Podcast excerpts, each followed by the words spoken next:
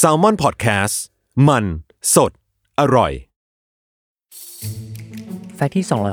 262 แอบอึ้งไม่น้อย เมื่อนักแสดงและคุณแม่ลูกแฝดอย่าง ชมพู่อารยาอัลเบอร์ตาฮาเกตออกมาเปิดเผยว่า ชื่ออื่นที่เคยเป็นตัวเลือกสำหรับลูกแฝดของเธออย่าง พายุและสายฟ้าที่คิดได้อย่างปุบปับ คือชื่อว่า ไวรัส ซึ่งมีความพ้องกับชื่อจริงของสามีของเธออย่างน็อตวิสรุตรังสีสิงห์พิพัฒน์ ถมชมพู่เองก็ดูจะชอบชื่อนี้อยู่ไม่น้อยเหมือนกัน เพราะมันดูน่ารัก รวมถึงมีความคล้ายกันระหว่างพ่อและลูก แต่โชคดีที่สามีของเธอไม่อนุญาตให้ใช้ ฝาแฝดที่เกิดมา จึงได้ชื่อว่า พายุและสายฟ้า อย่างที่เรียกกันในปัจจุบัน